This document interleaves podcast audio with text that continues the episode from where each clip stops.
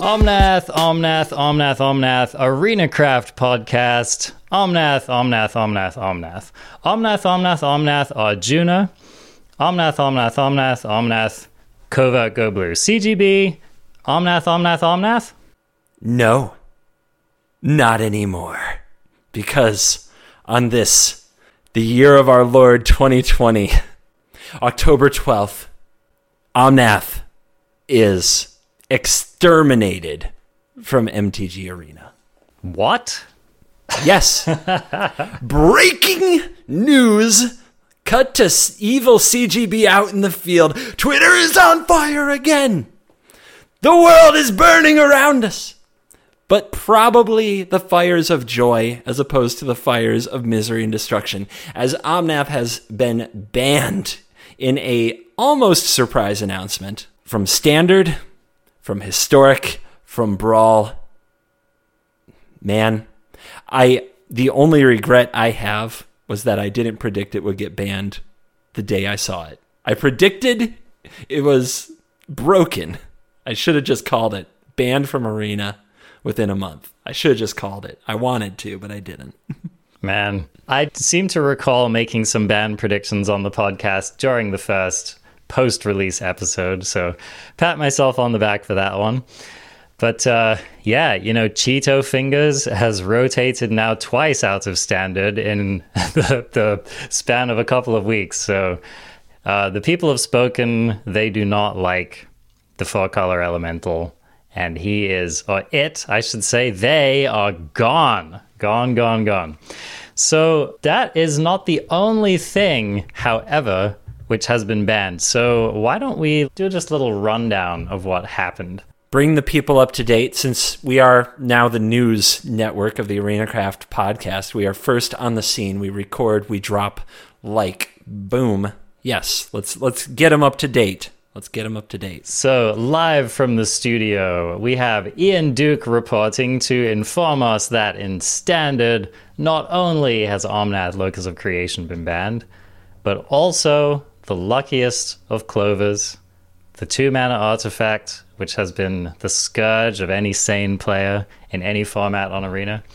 And finally, but wait, there's more Escape to the Wilds a card which most people probably thought would never even see the light of play in standard to begin with. Here we are, Escape to the Wilds banned in standard.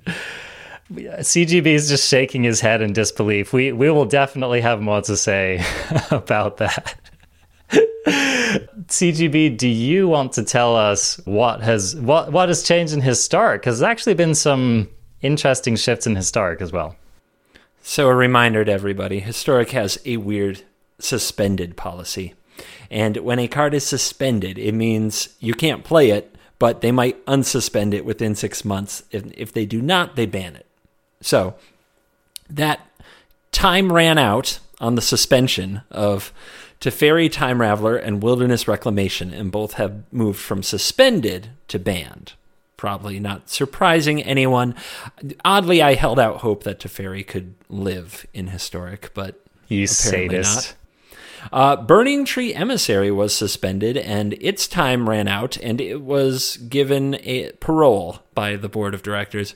And Burning Tree Emissary is unsuspended and back in the limelight because what did a two mana two two ever do wrong?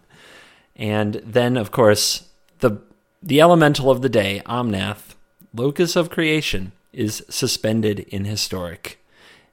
And its clock begins now. big shakeups for sure. Uh, I mean, okay, so let's just let's start off with the big kahuna, the elemental themselves, Omnath, effectively unprinted from Arena as a whole. Yeah. Yeah, with with a we didn't mention it, but banned in brawl as well. Just, yes. There is no queued format now on Arena where you can play this card Correct. within um within two and a half weeks of re- proper release. Three weeks. I mean, this must be a record, right? For Like- Arena, it's a record. Yeah, For, for Arena, sure. it sure is. And okay, so here's the thing. I think if there was any card to get this treatment, it was going to be Omnath. I mean, it's the most obviously broken card we've seen in a long time. Like, I was thinking about this CGB. What was the last creature that was printed that was as obviously broken as Omnath? Can you even think of one? Obviously, absolutely not, because I'm like I, I'm usually not that good at this, and I looked at that and said, "That's no way. That's the most busted card we've ever played with." You know, the, th this might be a stretch, okay, because it's not technically a creature, but the last creature ish card that I looked at and was like, oh, this is a problem is Smuggler's Copter, right? That was a card which I looked at the preview and I and I read it twice and I was like, whoa, guys, That's insane. Yeah. guys, is this card really, really good? So that's the last one that I can think of. Yeah, the the banned creatures that we've had: Agent of Treachery, Reflector Mage, Rogue Refiner, Felidar Guardian, Uh, Ferocidon. Ferocidon. Yeah, these Yeah. are all creatures that had interesting abilities that were too much in the context of other cards. Almost universally. Maybe not Reflector Mage, but I don't know. That's a, that's kind of a tricky one. But yeah. really, it's nothing's just been stat banned. They've they printed a three mana seven six, and it was just okay. yeah, it was all right. I mean, take it or leave it. I, so yeah, this is definitely new grounds. Um, having played with Oko and Omnath in the last week or so in my standard as intended showdown with Danny T. Law, where we played with a no ban list set, I can say Oko is better than Omnath comfortably, but that is the only excuse I can even come up with for the existence of Omnath. Is Oko just made every creature terrible? Yeah, it was like Everything was an valve, right? Yeah, Omnath was just an elk, you know. Elk Nath. Yeah. okay, so Omnath is gone. Just that change alone, what does that mean for our? Let's let's talk about standard primarily. What does that mean for standard? I mean, it kind of means that you can look at cards and evaluate them not necessarily on what they do the turn they come into the battlefield because you might get multiple turns. you might actually get to untap and do other stuff. So I, I think it's great, honestly, for standard. I think that the format that's coming up, my personal ban list is done to like oh yeah yeah so this was the thing i put out on twitter it's just like i think we did it i think we are in a place where we don't need to ban anything until the next sell this set mythic comes out in whatever the next set is assuming that they have one Yeah, yeah. um, and I, I think it's there. I think this is the best standard we are going to see since Eldraine entered. And it took a lot of bans and a rotation to get there. But I, I think this is it because personally, I don't see anything broken. And I see turn. I, I've already done it. I've played games where I miss land drops, but the game doesn't end mm. because it's not mm-hmm. that snowbally. I've played games where I fell behind and came back. I know your eyebrows are raising. Like, wait, what? yeah, I didn't have the perfect cards on turns two, three, four, and five, but I was able to play a game and I was able to play my way out of positions and maneuver into new positions. And I just, it's hard to remember what that was like because of Nissa. Uh, Nissa was a prime offender there that never even got banned, but Omnath was definitely the new Nissa, where it just comes down and you're too far behind to ever catch up. So I think we're entering a good a good place. What do you think? So the first thing that I thought with the banning of Omnath was that damage is back on the table. Mm. I feel like having a deck that is trying to deal your opponent, you know, 25 to 30 damage is now like a reasonable thing to aspire to in standard. Well, like we've, uh, is, isn't that ridiculous? It's like we just don't even assume that our opponent starts at 20 life anymore. I mean, that's just Well, out yeah. the door. Uro and Omnath are gone, so they don't just gain life by doing just general magic stuff. So, so what are our like remaining life gaining cards in the format? I know you mentioned Mazemind Tome last week. Um, What else can we kind of reasonably assume that people are going to be doing to gain life in this in this new standard format? There's probably not much, right? Not a lot. And yeah, the life total is more limited now. The incidental life gain, like it's attached to it's attached the way it should be, man, to creatures. It's it's Baneslayer Angel, it's Dream Trawler, it's Yeah, Elder it's the Gargaroth. Night, Nighthawk Yeah. Scavenger, right? Yep, yep. Nighthawk Scavenger, good example. And people have to work for it. Their creature has to live. They have to give. They have to attack with it, which is actually making a sacrifice as opposed to sitting there doing nothing. Yeah, Yeah. it's good stuff. Yeah, so so that was my first thought. Damage is back on the table. I assume that Embercleave is gonna, you know, take the place of one of the strongest cards in the format now. But you know, I'm not worried about it. Like I feel like we collectively have figured out good ways to play around Embercleave. We have other broken cards like uh, Brazen Borrower, for example, to help us combat the cleave. So I do expect that cleave decks are going to be at least in this like week one of the new meta, I think that a lot of people are going to be cleaving, and I expect for the you know any cleave deck to be like a reasonable thing to be doing moving forward in the format. Um, so let's just check in right there. Like, are, are you with me on that one? Do you think that Embercleave is shot up again as one of the stronger cards in the format?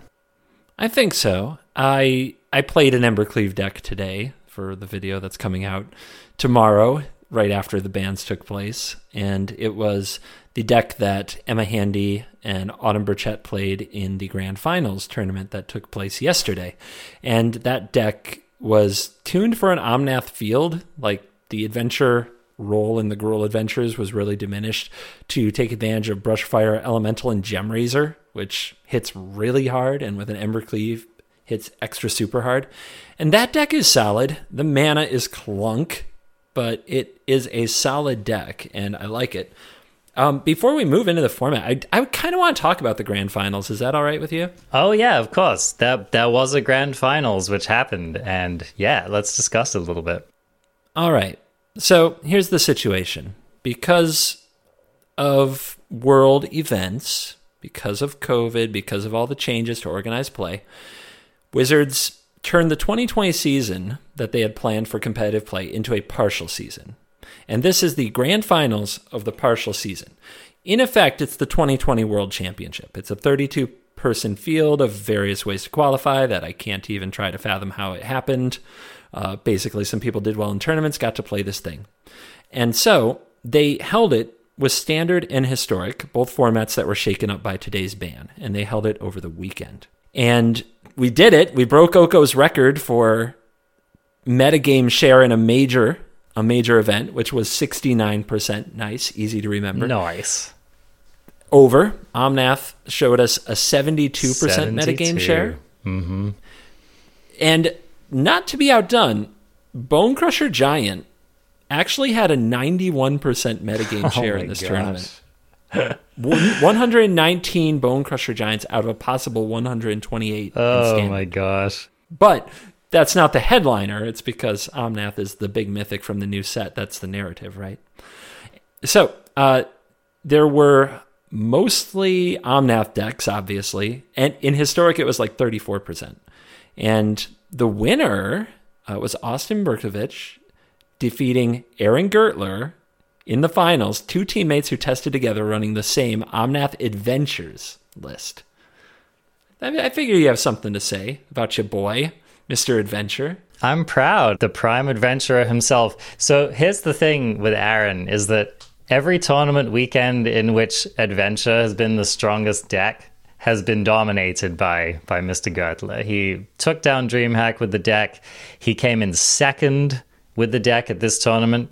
I mean, he's basically like the grand architect of of the Temur Adventure list. And so it didn't surprise me to see him going basically all the way with the deck in this tournament. So I'm really proud of him. He did a great job. And it also doesn't surprise me that the only person who could defeat him was his teammate playing the deck that they jointly created together. So And worth worth noting two things. One, Burs- Austin is like has been the number one Elo player in the world. The site that tracks that isn't very well known for a huge amount of time. Arguably the best player in the world right now. Yeah. Aaron Gertler has spent more, probably more time at Mythic number one with Temur Adventures than any human being Could be. ever thought possible. He had by far the most games of Arena played in the tournament. was what, like 14,000 or something? Yeah. Yeah, like- Just like mind blowing. So, you know, congrats to both of them. And I think that something that makes me happy about this announcement coming today is that Aaron got paid first. You know what I mean? He Yeah. got he got the last he got all the dollars out of out of his adventures and all the work he put into it. Yes, So he did. I'm happy about that. But but I've got a I've got I've got something that bugs me. Can I can I talk about something that bugs me? Lay it on us. Wizards of the Coast. For those who don't know, if you found on Twitter, they, they lay out their URLs to their banned and restricted announcements exactly the same at all times. And somebody just typed in the future banned and restricted announcement for Monday just to see what would happen, and it came back with an access denied. And if it had said a 404 error or page does not exist, but it said access denied, meaning the page does exist, it was already ready to go on Saturday on Saturday. Wizards did this tournament, the grand finals of 2020. They did this whole tournament with their best players in the world with a dead format, and at least at least a few people at the company already knew that. And then after the tournament was over, they announced that there will be a ban and restricted list update the following day. This is probably the first time Wizards that I can remember has done a major event and the deck you could like if you had downloaded it and copied the deck that that everybody was talking about the entire event the very next day it would be banned Yeah, I mean, that deck is gutted, dude. Mm-hmm. Basically, the three most powerful cards in that deck are on the ban list. and they knew it and they did coverage and they never even hinted at it the whole time Yeah. it was like mum's the word on ban like they the wizards official coverage won't say anything about bans i guess that makes sense but it's even weirder when it happens the next day they they were playing a dead the biggest tournament of this year played a two dead formats dead formats walking Yeah. Yeah, and everyone knew it. yeah the day after the tournament the results hardly even matter unbelievable unbelievable It speaks to how cynical Magic players have become that we all kind of knew that, didn't we? Yeah, yeah, we did. There were no surprises here. On Thursday, I opened this beautiful full art Omnath that you see. And when I saw it, I was like, oh, that's, you know, it's the Chase Mythic of the set. It's got to be like 50 bucks. $18 $18 on Thursday Oh, with no, no. announcement made. With no announcement made. Everybody knew. Everyone knew. Yeah. Everyone knew. We could have had this could have been the first tournament of a new standard showing off tons of cards from the set. And it wasn't because they weren't willing to pull the trigger sooner when they knew they messed up. I just I can't believe it, man. Well, I know because they weren't. So here's the thing: they just weren't willing to ban Omnath when they banned Uro, and Mm-hmm. I think it's just because they would have been too embarrassed to do it. I think they would have figured that it was too early in a set and set some kind of bad precedent. And I agree that it's a shame because Zendikar Rising does have a bunch of sweet cards, has a bunch of sweet DFCs. There's a lot of potentially cool stuff going on. There's a lot, you know, like for example, the Gruul deck showed off some of this landfall stuff. So yeah, it, it really could have been a very fascinating tournament, and frankly, it could have had that kind of energy that the Pro Tours used to have, like coming out a week. yeah, he's uh, CGB's showing me the the face on the box, as it were and it is Omnath. So they didn't want to do it, but it's a shame because I totally agree that it honestly would have made the tournament a lot more exciting. Yeah, it's and and I'm going to be honest, I I did have it on in the background and I tuned in at times and there was some really good exciting magic happening, but it was there's just this effect, man. I don't know I don't know what where it went so wrong, but when Omnath hits the battlefield and is followed by a Fable passage, I'm just done. Yeah, I'm off it. I don't have time for these triggers. I don't have time for the next 12 minutes of this turn. I've got somewhere to go. There's some laundry I can do. There's some dishes I can put away. I prefer that. On my, on my channel, it's a meme now. It's like, guys, do you want to look at this Omnath deck that did well in this tournament, or would you like an ad? And and the chat always wants me to play an ad, ad please. instead. Ad, yeah, it's like they just spam ad, please. but I mean, I, I'm not kidding. I can literally think of a lot of better things to do that don't even sound fun than watch another Omnath turn. I just can't. Mm. They they managed to make a splashy mythic that's not fun. I I don't understand. Yeah, and to be honest, when I think about this weekend, for me, maybe it's just because I'm an adventures player, but all of the most exciting turns of that tournament involved like complicated adventure sequencing, right? Like, so I think that that is one of the re- the only reasons why we had interesting gameplay this weekend. I mean, of course, you know, I don't want to diss on the people who brought non-Omnath decks because they were the heroes bringing the interesting gameplay, really. But I think like the only saving grace of this weekend was just that you know the adventure decks are kind of hard and the sequencing is interesting and there are a lot of difficult things to do when you have all that mana and all of those adventure creatures. So i think that that was a small saving grace but it just goes to show that you know when your truly busted thing is saved by your somewhat busted thing it's just it's not a good look. It's not a good look for the game. And i have to imagine like what percentage of people do you think on Arena have auto conceded a game basically as soon as Omnath hit the table? It's got to be a record number. Yeah, this guy. This guy has. I, you know, I got tired of super sweaty limited play because I've been doing a lot of that lately. So I just threw together, you know, this one of these like mono brown artifact decks in historic because it sounds fun. Everyone else thinks it's fun. I think it's fun. I threw one together and I and I went into the play queue and I had some fun. And every time an Omnath deck came along and they resolved the Omnath, I just looked at my cards and I was like, let's just move on to the next game. Because frankly, I just don't feel like it. I just don't feel like it. Yeah, and it's been weird.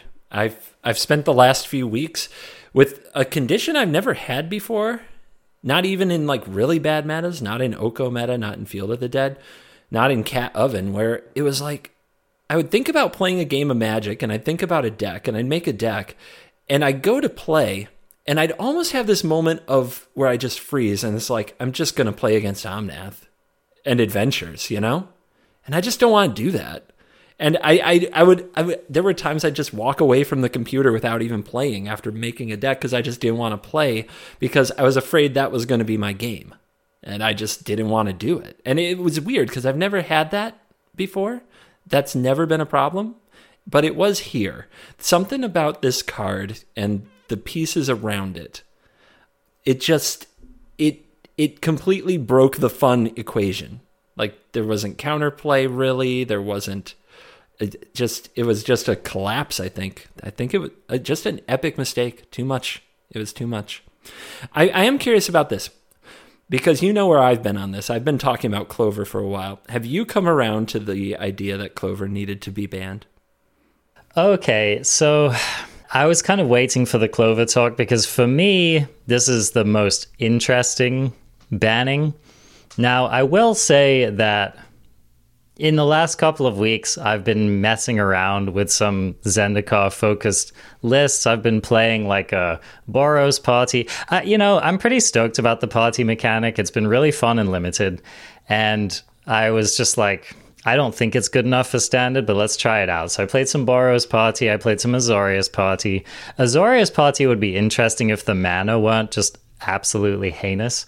Um, so you basically can't play that at the moment.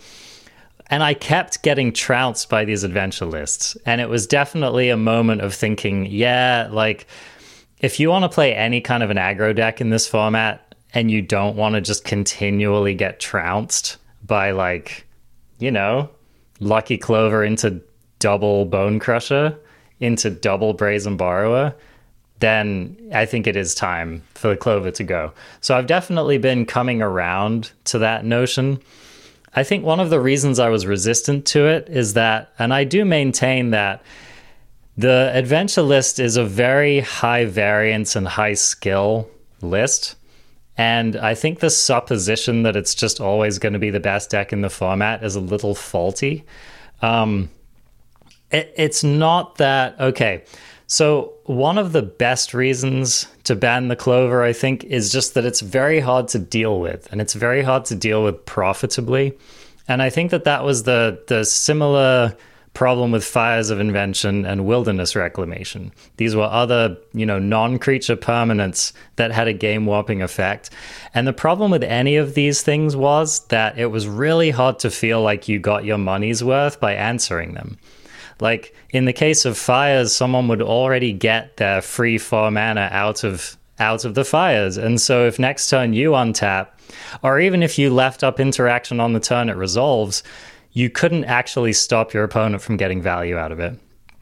And so it's basically the same with the clover. I think one of the only ways to kind of semi profitably interact with clover in standard at the moment is to go something like Shambler into Gemrazor but even then, you two for one yourself. So you do get a massive kind of damage tempo advantage by doing that, but you're still essentially down a card in that exchange. And so for me, that was the biggest problem with the Clover, because I think that even though the deck is very powerful, I don't think that it had that kind of feeling of like, oh, my opponent resolved a Clover, this is all over.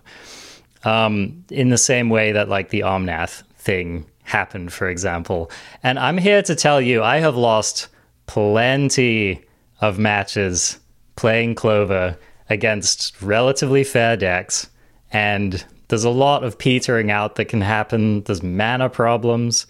Um, there's, you know, sometimes you're just all beanstalk giants and, and no interaction and you just get run over. So I don't know. I I, st- I think just from an overall power level perspective, I, I don't necessarily know that banning the clover was like a foregone conclusion. It doesn't seem like such an obvious choice, like it did for me with fires, like it did for me with wilderness wreck. Clearly, just two powerful cards. But I do think that, again, from the fun perspective and from the interacting perspective and from how it feels to face off against clover after clover after clover, I definitely think that overall it just makes sense that it got banned.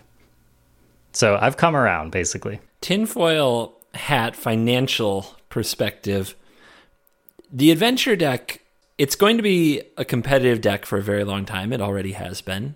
A shrinking card pool only seems to make it better. You remember what 2021 standard was like. Who's got yes, the clover, indeed. which who has more clovers, right? And there's no room in it for basically anything. It's adventures, clover, escape to the wilds, and like two or three flex spots. And you know, you know that as well as anyone, and moving stuff around in your wishboard. It's not gonna get worse, really. I can't even imagine what they would print to make it worse. So it's Can't just you? going to be. Can't you, CGB? I, it's on me. I, I, okay, okay. They already did it, my friend. that's the thing, though. I mean, they'll just have to ban it again. Yeah. Uh, but but that's that's it, right? The the deck probably isn't going to change for yeah. at least another year until rotation, and it's probably going to be a, this dominant force until then because it's just a pure card advantage deck, and I just think people were already tired of it and it would only get worse. So I still think it's the right move. I'm still really into it. I am like, holy crap, escape to the wilds? Let's talk about that. So, how are you? Okay, because this was my thought. If you get rid of Clover and if you get rid of Omnath, are we still scared of Escape to the Wild? So that's what I'd love to hear you talk about. I didn't think so. So in like I really don't I had trouble picturing a world where it's a problem without the clover and the omnath because everything that I think of going wrong is not usually the escape. I've I've had plenty of opponents. It's a five mana play at sorcery speed. It can be countered, and it's huge negative tempo. You can build a battlefield and just smash them. I've had plenty of players escape to the wilds, like play a tap land, say go, and then I attack them for twenty something. Uh, like so, to me, that's never been game over it was when Omnath made free mana, but that's not going to happen anymore. So when I look at Escape to the Wilds, the only theory that my brain is itching me with is that they didn't want to ban Cobra and they think there's something still messed up here with Cobra. Um, and it, at least that there's a risk because that's the card that makes you go, oh, that's crazy. You get to reveal five more cards, hit another land drop, Fable Passage, make a lot of mana with Cobra, and then you just have this explosion and you can get way ahead. That's all I've got because otherwise it seems like a a very unexpected and uncharacteristic double tap to ramp strategies of just pop pop. Okay it's definitely dead. We can move on now. No i'm i'm with you. I mean escape to the wild saw basically no play outside of adventure list and standard period I, there were like a couple of random, like maybe five color fires lists that ran a couple of them, and it's popped up in some very other edge cases and some other random decks that were always like tier three or something like that. And this was pre Omnath, pre Omnath, pre Omnath, correct. So, so outside of adventure, the card saw no play. I mean, like get that out of my deck. Like you could not convince a Gruul Mage to put that card in their deck. So yeah, it does seem like an odd choice, and I'm I'm fully with you on the whole Cobra thing because I agree. Those two that that's the only card that makes me still worried about it. I don't know. It seems a little heavy-handed to me. It seems like that's a card I would have been happy to leave in the format and see if it could still do something. I mean, honestly, the fact that it hasn't seen that much play out of these archetypes also makes me think we're not going to miss it that much. So it's kind of that's fine. I'm definitely down for Wizards being aggressive on bans. Like, I'll go on yeah. the record by saying you're almost never going to catch me complaining about more bans. So, you know, let's do it, man. Take the sledgehammer, chisel this format down. Let's let's go. You know, let's do something different. Yeah, I like the way that you put that. It's kind of a low risk ban because it wasn't playing anywhere that was fun, fair, and uh, yeah, it's it's it's still uncharacteristic. It's interesting.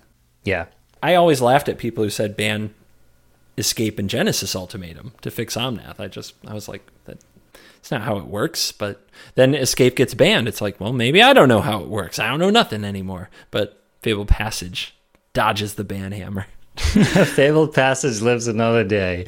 And uh, another card which some people, I don't particularly know why, uh, complain about not getting banned is Ruin Crab. So we still oh, have yeah. we still have Ruin Crab at large in the format. It's a very serious thing. Don't, don't some of you are laughing. There are people uh, that and Scute Swarm are the two that Swarm. just won't people won't drop that. The old Scute Swarm Embercleave combo is coming for you, my friends. Scoot oh, Cleave. oh my gosh. I mean, what do you think it is? Like, I don't think we have to spend a lot of time on this, but I mean, there's just the mental aspect of getting milled, right? That's why people are scared of the crab. Yeah. I I was telling people today, you know, like if you play 80 cards, they even give you a free bonus companion for that right now. If if you don't like getting milled, it's it's okay. I think that you put it best when you said I would rather face an opponent trying to deal me 60 damage than an opponent trying to deal me 20 damage. And that's really it. I mean, okay, no one likes getting milled, neither do I. Okay, like I've been playing a lot of limited, and people fear the crab in limited. And you know what happens often in limited is that your opponent gets a crab down, and then a couple of turns later, you kill them. This is how a lot yep. of these stories end. Resolve the crab, a couple of turns later, I have nothing else going on, and I die. The end. So just remember that, people. Just remember when your opponent resolves an 0 3 against you, just kill him. I, I will say this it's kind of exciting to have a world where Mill is competitive ish. Like, it is. I I just did a show, or I just did two episodes on my YouTube called "Milling to Mythic," where for the first time ever, I milled my opponents uh, through Diamond into Mythic, and like that's kind of cool because I come from a time where mill probably wasn't the best thing to be doing, but it was the thing I wanted to do back when I was a young CGB. But uh, it's not terrible right now, which is unique because Mill does have a lot of fans we we also did this poll, and I'm not kidding, 151 votes to 150 in favor of Mill being gas as opposed to ass. Like an like almost a perfect split. Almost a perfect split. So it's a polarizing mechanic, but it's it's not a bad thing that it's all right. I, I would say. And right now there are a few different ways. You can try to mill your opponent to death with Ruin Crab. Or you can do mill you kill you, as I call it, where we mill them a bit, but we're also attacking with Vantress Gargoyle and Big Thieves Guild Enforcers. And if our strategy runs out, then we still have a other clock on the opponent where we might just kill them by playing our stuff. So I think that mill is fine, and some people are now saying it will take over the format. Um, mill Mill's best matchup was Adventures and Omnath that those decks are gone. Mill's worst matchup is Embercleave. uh, yeah, I, I promise you, if Mill becomes a dominant a dominant force in the format, Embercleave's like the shares are just gonna be through the roof, man. Yeah, I, I don't like the crab versus Embercleave head to head. Are you so? Are you interested in moving past like the the nuts and bolts of the announcement into future meta? Do you have predictions? Do you want? Do you have some decks you are looking at or want to talk about? Yeah, I definitely wanted to get to that. So, okay, first things first. Like I said before, I think aggro is back on the map. I think aggro decks, in my opinion, are some of the biggest winners from this announcement because A of all they got farmed by the Clover and B of all they got farmed by Omnath. So I predict Gruul aggro to be a very, very solid contender in the format. I think people are going to be trying mono red, and I think mono red is a lot more plausible now than it was last week. I'm sure that Sandy Dog has already played about 15 mat 1500 matches by the time you hear this with mono red again. He had a midlife crisis jaunt with Omnath and he's already put Omnath back in the tank, and he's just full ball with his I don't know Kargan intimidators or whatever it is that he's doing. Right, honey, I'm home. exactly. I want you back. Yeah, so I think mono red's going to be at least defensible. Mono green, obviously, is just going to happily keep smashing along. Do you think Gemrazor is still where it's at? Do you think Questing Beast any of these detail stuff? Any thoughts? My prediction is that Questing Beast won't see a big uptick. I think that people have just realized that it's not as good of a card as they thought it was. surprise, my, surprise. Oh, man. This isn't a visual podcast, but my face. how, can, how can it not be good? No, it's a good card, but you're right. Uh, Planeswalkers aren't the current enemy. Five fives to three. That's that's where green should be. I don't think that anything has changed about that. Maybe I'm wrong. Yeah, I think that these green decks are just happy to be lean, mean, low to the ground. I think they're happy to just try to get these massive primal might turns. And I, I think that that's what they're going to be focusing on. So, no, I don't predict an uptick. I think that they're going to stay more or less the same. They might actually start trying to optimize for like a rogues matchup, for example. You know, rogues is definitely sticking around. I don't think it's going anywhere. Um, and so I think that we might even see a transition, especially from decks like green towards like maybe a little bit more interaction, maybe some cheaper threats, maybe some ways to play at instant speed. I don't quite know exactly what, but you know, like like, do you want to be trying to resolve questing beasts against a rogues deck? Because I don't. Yeah, that's that's kind of what I'm thinking there. I don't know. Do you have any additional thoughts? We we went to this last time we did a ban, and I think it's good to revisit it. Is spot removal good now? Uh, and the reason I bring it up is I'm having trouble thinking of something that punishes spot removal. And it's been a long time since we just jammed a deck full of Heartless Act, Eliminate, Murderous Rider, like, and weren't punished for it. You know what I mean? So I think we're there because the only thing I can think of that takes advantage of you would be a control deck that wins with Teferi's tutelage. Like creatures are now an important part of the format. They're they're almost crucial. Like the battlefields matter. The planeswalkers aren't that good. The enchantments don't typically win the games by themselves. Maybe Felidar Retreat deserves a look, but for the most part, that's not true. Teferi's Tutelage being the other one.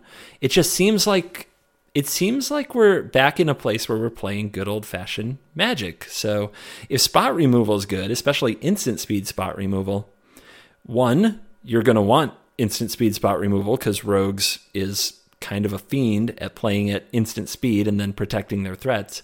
And two, Rogues gets to play a lot of instant speed spot removal, and it's really good.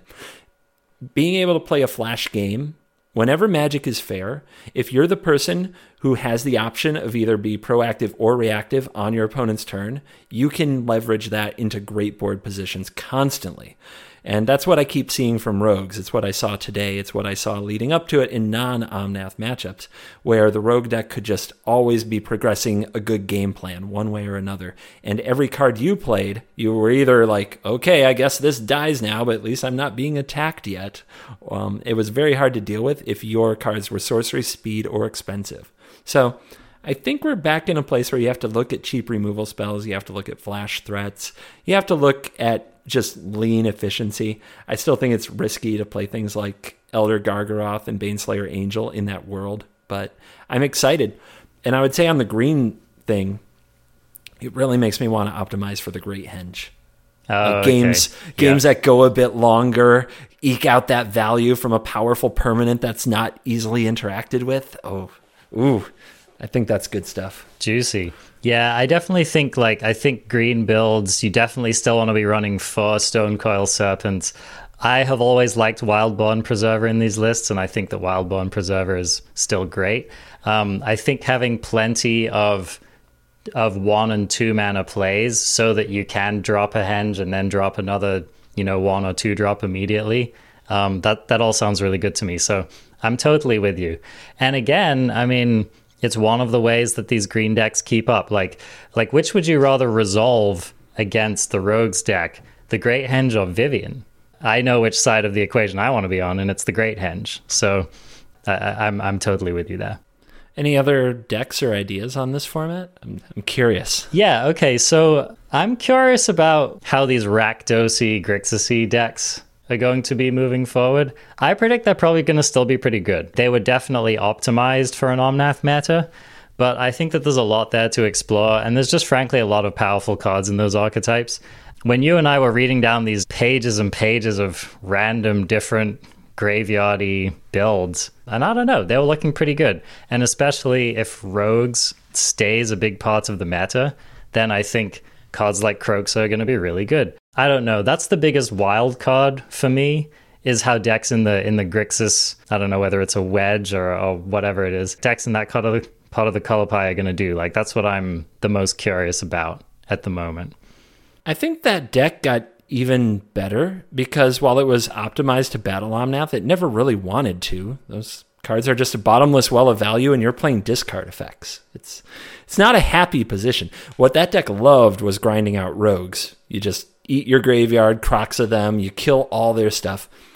Here's here's here's a hot card. All right, it's a bit of a throwback. Nobody's gonna see it coming, man. They've never. Nobody knows how this card works. So duress. All right, duress. Duress has had a tough couple of months because pri- for for two reasons. One, all the power is wrapped up in these creature cards like Omnath, and two, adventures. You can't take an adventure creature, and most of the spells in these decks are also creatures. It wasn't that hard to have a deck that was 90 some percent creatures because of adventure spells. Um, and now, not only are people going to be playing actual spells like spot removal and things like that, for the first time ever, Duress can hit your mana base. Just hit those spell lands. Get them. And here's the thing if nothing else, it just gives you something to hit. So the worst feeling in Magic is playing Duress and not hitting anything. So I think just being able to have a higher likelihood of it hitting something is enough, right? Like going one for mm-hmm. one is fine. It's not great, but it's fine. And yeah, getting to tag your opponent's Shatterskull Smashing at a key turn, or let's say that your control opponent's trying to set up for a Sea Gate Restoration or something like that being able to duress them is pretty relevant. If so, if we are seeing a lot of creature decks in the format, then I expect we might start to see some more like wrath decks in the format. And if that's the case, then being able to duress those away is going to be fairly important. Color me interested. I this is my prediction: is that people are going to iterate to death on these decks. I think that we're going to see like just build after build after build after build. And I think we're going to settle on some kind of like de facto best Rakdos deck in the format. And how well it competes with some of these other decks, I don't know. But I will say that Uro was rough for aggro decks to deal with, and Kroxa, still pretty rough. It's a big 6 6, and it just keeps coming back. And I think the combination of Tymaret Calls the Dead and Kroxa could be fairly hard for aggro decks to deal with. I'm going to resolve a card which spits out two zombies for three mana. I'm going to keep resolving a free 6 6 from my graveyard. Tymaret Calls the Dead might even gain you some life. So, I mean, that sounds pretty tough. It's pretty tough to deal with. Okay, here's my question for you, CGB. What is Temur going to look like? Temur? I'm going to break it. I'm, I'm going to break it to you. I'm going to break it to you. This might be hard for a lot of people to understand. This is true, though. I, I've seen it all, man. There was a time when Temur didn't have to be a deck. what? I mean, ever since, like, basically since Hydroid Krasis showed up, there have been Temur this and Temur that. It feels like some kind of Temur has been around for so long now. Temur still has access to good cards. I mean, I thought about just take the adventure deck, take out the clovers, and take out the um, Escape to the Wilds and put in Terror of the Peaks and Genesis Ultimatum. But man, is that deck a lot more fair. It really is, right? I mean, yeah, that man, Lucky Clover, I think what a backbone of a deck. Just card that completely made so many things dominant. So what does Temur look like? When I think about the when I think about the color combination, I don't see a compelling reason to put those colors together. Temur always struggled with removing larger things, uh, like Bonecrusher Giant kind of had to be their removal, and their all-purpose removal, and I think that things are going to be too big for that. Now, Bonecrusher Giant, we talked about, 91% use in standard. People people are going to adapt to that though. You know they're not going to they're going to look at their options for two drops and they're going to say dies to Bonecrusher Giant. And unless it gets them something the turn they play it i mean people are going to be ready for that. And already like if soaring thought thief is the most played two drop bone crusher just kind of watches it fly by. Doesn't look yeah, so it's good. not good. Not good. So i think that you're not going to be able to play a deck like Temur where you're leaning on a Bonecrusher Giant as your only removal. I think you're going to need real removal. And then you're going to need a game plan that goes toe to toe with the grind. I mean, we're talking about the grind of the Great Henge, and we're talking about grind of Kroxa, and we're talking about the grind of Into the Story from the Rogues deck. And then on the other hand, you have to be able to remove the creature with the Embercleave on it or the Winota. So I just don't see Temur as a combination pulling it off. I really don't. I don't think that's a combination anymore. Let me ask you this then. Do you have a prediction for what the preeminent Lotus Cobra deck in the format is going to be? I don't know if there will be one. Maybe there will. No, isn't that good? I mean, I'd be happy for Cobra to be a bit player. I think that's the perfect place for it to be in the format. Yeah, I'll, say I'm going to say mutate. I yeah, guess. okay. If you're going to ramp into ultimatum, I think you need to do it proactively because I don't think this format is going to give you room to cultivate cultivate ultimatum or Ugin. Although mm-hmm. that's probably a deck. Mm-hmm. There's some probably some Ugin deck, but I don't think you're just going to get the time. So I think doing it with creatures like Migratory Greathorn and a Mutate Shell is probably a better way of going about it than just ramp without board presence, which you know, we haven't had this in a minute. Ramp without board presence, or like Beanstalk Giant Clover just ramping you into untapped land, so you can also Bonecrusher, Brazen Borrower interact. Like, like ramp without a cost. That's what we're talking about here, and it's real now. Ramping, just taking turn three to play Cultivate and nothing else. You're gonna get punched in the face by some beastie creatures and you're not going to gain the life back just for existing. It's yeah. it's it's the way magic used to be and i think that people should be happy about that. Agreed. I don't know. You've got my wheels turning about some kind of spicy like cobra mutate felidar retreat deck something like this where you're you know you're trying to go off with your ultimatum is now just your Starix right or you're maybe getting some extra value out of your um, the Greathorn. Yeah, maybe there's something there. Maybe there's something there. But agreed. It's see decks like that should sound a bit memey. They should be a bit memey. They shouldn't be the best thing in the format. So that's exciting. And if spot removal is good again, it's another blow against those decks. It's a very real cost. Yes. Yeah, that's a good point. Very good point. So, yeah, I'm with you, CGB. I am more optimistic about this standard matter than I have been in a very long time. Like a very, very, very long time. So, um, yeah, I'm excited. The only other card I'm curious about right now, uh, two, two I'm curious about. Winota. What do we think? Did Winota get better or did it kind of just stay where it was? Winota's better because Omnath was such a predator that it can't hurt. Also, Adventures was a real pain. Um, just being able to free roll cards like Brazen Borrower and then later on Giant Killer was a real pain to Winota. So Winota's better. And I I've been messing around with Theorycraft on Winota a bit, and this is where I'm going to go with the card. We got used to Winota being busted, like getting Agent of Treachery, and then when that ended, we started grabbing. We looked for the next big creatures like Kenrith, and we, we're down to like Basri's Basri's Lieutenant. You know, the creatures are getting smaller. The more I I've been playing with Winota, the more I'm just like, just make Winota the top end of the deck and just have it. If it hits anything, you're in a better and better position. So if if your biggest humans are seasoned Hollowblade and Alpine Houndmaster if you want to play the dog version. You know, that's okay. As long as it hits something, it's an explosion of damage. So I I've been getting lower and lower on the curve with Winota and being less concerned about the big explosive cards because they just make your hand clunky and slow so often. So that's what I would do with Winota. I would experiment with not being worried about the big hits and just try to go for uh, a good aggro deck with Winota that adds a mysterious amount of damage to your next combat phase. Like I imagine the card was probably intended to do when they made it. Yeah. Winnow to the fairway, which sounds, you know, that sounds fine. I'm in for it. Okay, the other card I'm curious about is Yorion.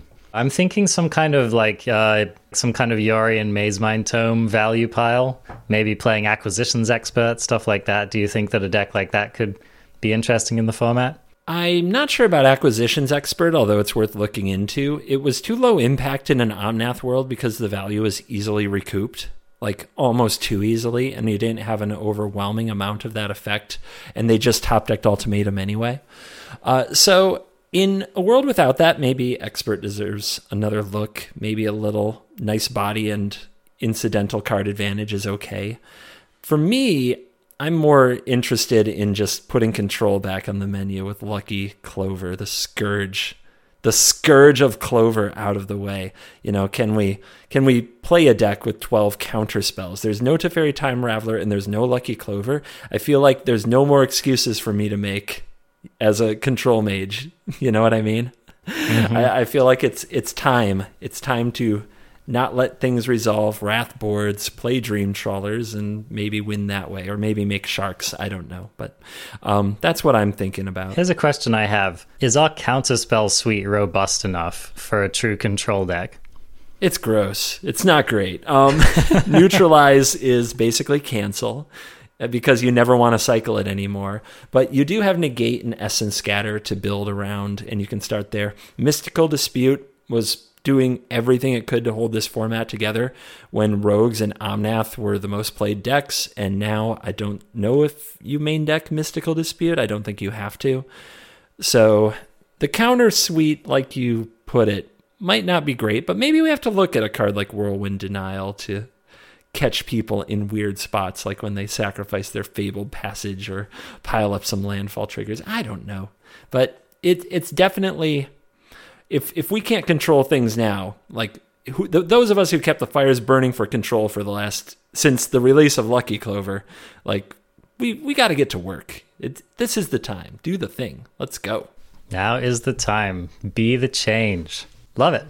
Oh, Mill though. Mill is scary. Mill is. I, I, guess I need the 200 card control pile. well, that's the thing. Just play Yorion control. You're good to go. Do you have any final thoughts before we wrap up our little standard roundup here? My final thoughts would be that this, I'm glad they did it.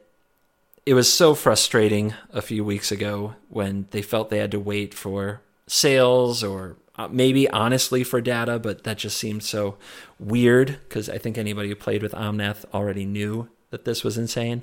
And I feel bad for the competitors in the tournament. I mean, they got paid, so I don't feel too badly for them, but I would have liked their tournament to be more meaningful because I would really like a big Magic tournament to get invested in and get excited about. And knowing that Omnath was just the overlord and was going to get banned really ruined that for me as a viewer. So that's a feels bad, and I hope that they learned from this to just tear off the dang band-aid so that we can be excited about Magic because I do think it hurts everything about the game in the long run to make it a less exciting and fun product. Sounds crazy, I know, but that's where I'm at. And after airing those grievances, uh, thank you for banning Omnath and Lucky Clover. And I guess thank you for Escape to the Wilds to be sure, because I think I'm going to have a lot of fun playing Magic this week. Indeed. And you know, Gruul's back on the menu in Historic too, so let's see if we can get some more turn three Embercleaves going on there as well. So on the way out here, I just wanted to mention a final thing which has kind of been bugging me. And um, just on the on the topic of this big tournament, Croaky's made a tweet, and I'm sure that he wasn't the only person feeling this way, but he basically said something to the effect that intentional draws, especially in high stakes tournaments, really hurt the integrity of competitive magic and make people uninvested in watching. And I definitely feel that. And so, what he was referring to was that there was a match in pre top eight portion of the tournament where we had two Hall of Famers, Raph Levy and Gabriel Nassif, playing a match. And basically, it devolved into this like horsing around emote fest. And it was kind of a nonsense match because what we ended up finding out was that they were doing an intentional draw. Can I frame this? I watched this. Can I frame this a little? Yeah, lay it on us. So we're watching two Hall of Famers battling each other for a spot in the top eight. At least that's what everybody in chat believes. And during the, like as the match is like going to time. This was not a short match. Gabs Gabriel Nassif had his clock under a minute at the end of this thing, and the whole time we thought these stakes mattered. Like the chat, the casters, everybody, to my knowledge, believed this was a real match for top eight, and it was tense and in many ways exciting. Like you could feel it. And it was tilting because, like, even the casters are like, why is Gabriel Nassif emoting, like taking time to emote in this spot? What is this play? What is going on? They're just freaking out. And people are like, well, he's a showman, you know, he's, he's doing it for the crowd. And it's like, like, like people were getting anxious for him. So it was an experience, an emotionally kind of captivating, exciting experience. And I'm not kidding. They played the game to the conclusion the like Raph's head exploded. Like the game was over. Nassif gets a spot in top eight. Congratulations, winner Gabriel Nassif. They rolled the slide, and then you hear the announcer say, "Oh, we just found out that kind of the reason it went this way is that the players prior to that game decided to draw." What? Like the chat saw the game end. We all stayed. We were invested in this game. So what they did is they waited to see the results around them. Like they they literally ran they basically ran their clocks long, played the match long to see the results and then agreed to draw I think before the final game, although that's still not necessarily clear. And that was both to the chat and like to anybody who watched it, that was just like, oh, it's gross. It's still gross. I am grossed out talking about it. So that's the fill in for anybody who didn't watch it live, and why I think this particular instance kind of rev- revved people up again. Yeah, I just think it's an embarrassment to the game. Having two competitors make a pre game agreement to basically throw a match. It just it shouldn't be a thing. It shouldn't be possible, especially not in a high level Magic tournament. I think you know if you have some kind of regional thing going on, or you know a GP or whatever, that's one thing, right? But I think especially okay, here's the thing. You can't like the the arena rules do not allow for a draw. I think the only way you get a draw is maybe if you're in like game three and you get some like game breaking state on arena, right? Where it has to be a draw. Yeah, or somehow you both take lethal damage at an identical time. That's it, you know, or some kind of weird combo. I don't know. Like there are there are edge cases, right? But other than that, arena is literally not set up to draw. Someone's clock runs out, they lose, that's it. Or someone wins two games, that's it. So it just blows my mind that this is still a feature of these tournaments. And, you know, there's a lot of paper boomers being like, you don't understand, don't blame the players, yada, yada. And I'm with them. Don't blame the players. I don't blame the players. They're just working within a system. They are doing what has worked for them to get results since time immemorial. That's fine. What I want is for the incentives for this kind of game breaking stuff to be taken away. I just don't understand what rationalization there is for us to still have this in our game with these arena tournaments. Does it at all make sense to you, CGB? No, no, it's it's a leftover. Paper Magic, competitive Paper Magic, everything about it was designed with kind of players and tournament halls, like lots of people in mind, like large groups of people playing playing games for long periods of time. And Magic as an esport and a spectator sport was always it, it still is in many ways a very secondary thing that they haven't fully come around to. And as a spectator sport, intentional draws are just in my opinion have no place in the game, especially especially in a small tournament, especially in a small field. You know what I mean? Um, a very very large field where a lot of games take place off camera. Okay, I, I get it. I don't love it, but like in the old Pro Tour system, yeah, totally, it could happen. But in a very very small field of 32 players, where the people playing into top eight are featured, it just doesn't why why should this ever be a thing? And I, I the Mythic Invitational was a single elim tournament and did not feature draws. Draws are in many ways a part of the Swiss system, which Wizards is still trying to figure out a way around. It's in the DNA of competitive magic at this point. But Swiss style tournaments are honestly also quite old fashioned. The uh, the idea of committing to a 8 to 10 round event and again then do pairings to cut do tiebreakers to cut to some arbitrary number of top eight where whoever's ninth you know did the same just as well as the person who got eighth but this tiebreaker that tiebreaker and the fact that they have to draw to even get to those spots it's it's all part of the swiss thing and maybe there's a better way wizards has experimented with double elimination. Uh, Hooglandia Open recently did a double elimination format. I hope there's a better way because, yeah, this was frustrating. At, at the very least, frustrating. And I know the Crokeyz, like when he puts stuff when he puts stuff out there, it it ignites people one way or the other. But this is something that I feel like the community should get behind because the only people who I think lobby that draws are a good idea are the people who have taken them. because there is no way it's good for spectators and there is no way it makes sense to the casual fan in any way, I don't think. And I've as a competitive player, I have taken draws and nobody was watching me do it. And I think that's a big part of why it just felt like, okay, I got here. We earned this position where our tiebreakers are better. We can take this draw. We'll go battle in top eight, you know?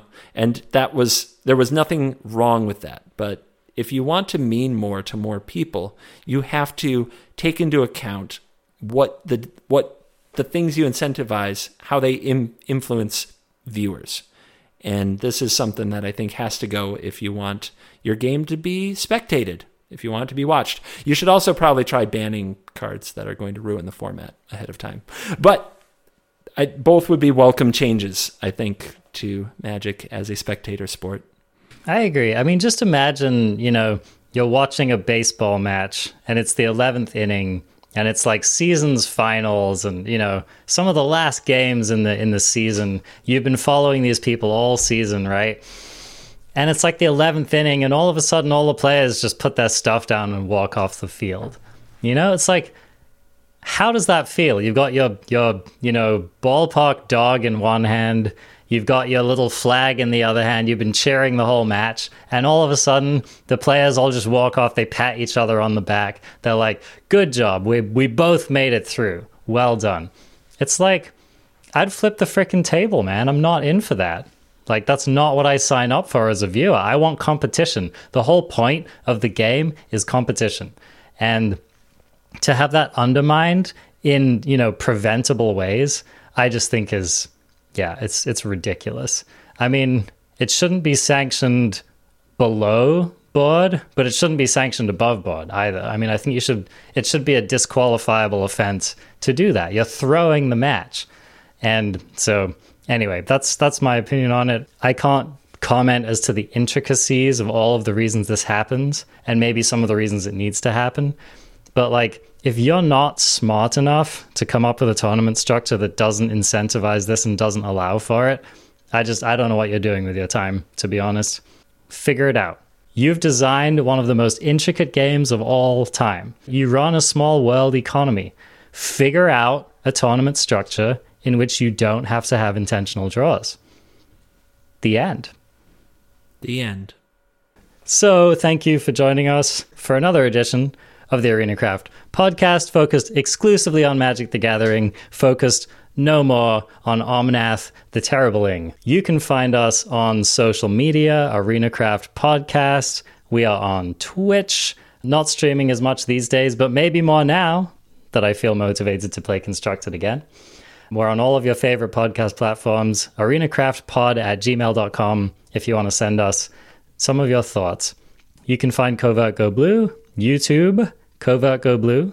He has an amazing channel there. You can also watch him Monday through Thursday, 4 p.m. Eastern Time, streaming. And uh, yeah, I think that's going to wrap it up for us this week. CGB, I'm excited next week to dive into more of what's fresh in the arena.